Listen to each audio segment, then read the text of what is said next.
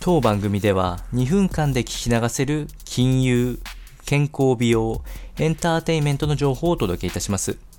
コンテンツ内容の活用方法や質問をしてみたい方は月額サブスクリプションモデルのオンラインミーティングをご用意してありますので概要欄よりご確認ください。本日はトレンドラインより窓井神楽坂別邸店を紹介していきたいと思います。こちらは A5 ランク黒毛和牛の、えー、使用した鉄板焼き店、えー、となっておりまして、えー、個室完備、で居心地がいいというところに合わせて、え、価格も比較的リーズナブルというところを売りにしている鉄板焼き屋さんとなっております。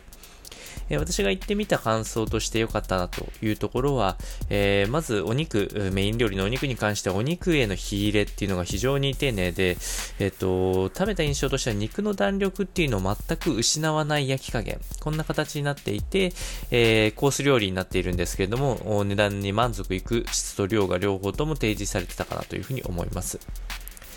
えー、で、実際のお店の雰囲気に関しては、個室っていうのは非日常感をかなり強く演出しておりまして、えー、個室の数もかなり限定的に区切ってあって、入り口も結構離れているんで、えー、その非日常感っていうのを強く表しております。で、インテリアっていうのはワーモダンテイストなので、まあ、あの、若い方でも、年配の方でも比較的利用しやすい雰囲気になっております。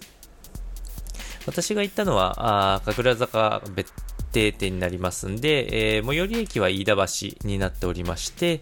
えー、首都圏、特に新橋、渋谷などの東京駅付近に、えー、多くお店を構えて、えいますし、えフランチャイズの店舗とかを合わせると、横浜やあ関西圏にも店舗がございますので、もしご興味ある方は訪れてみてはいかがでしょうか。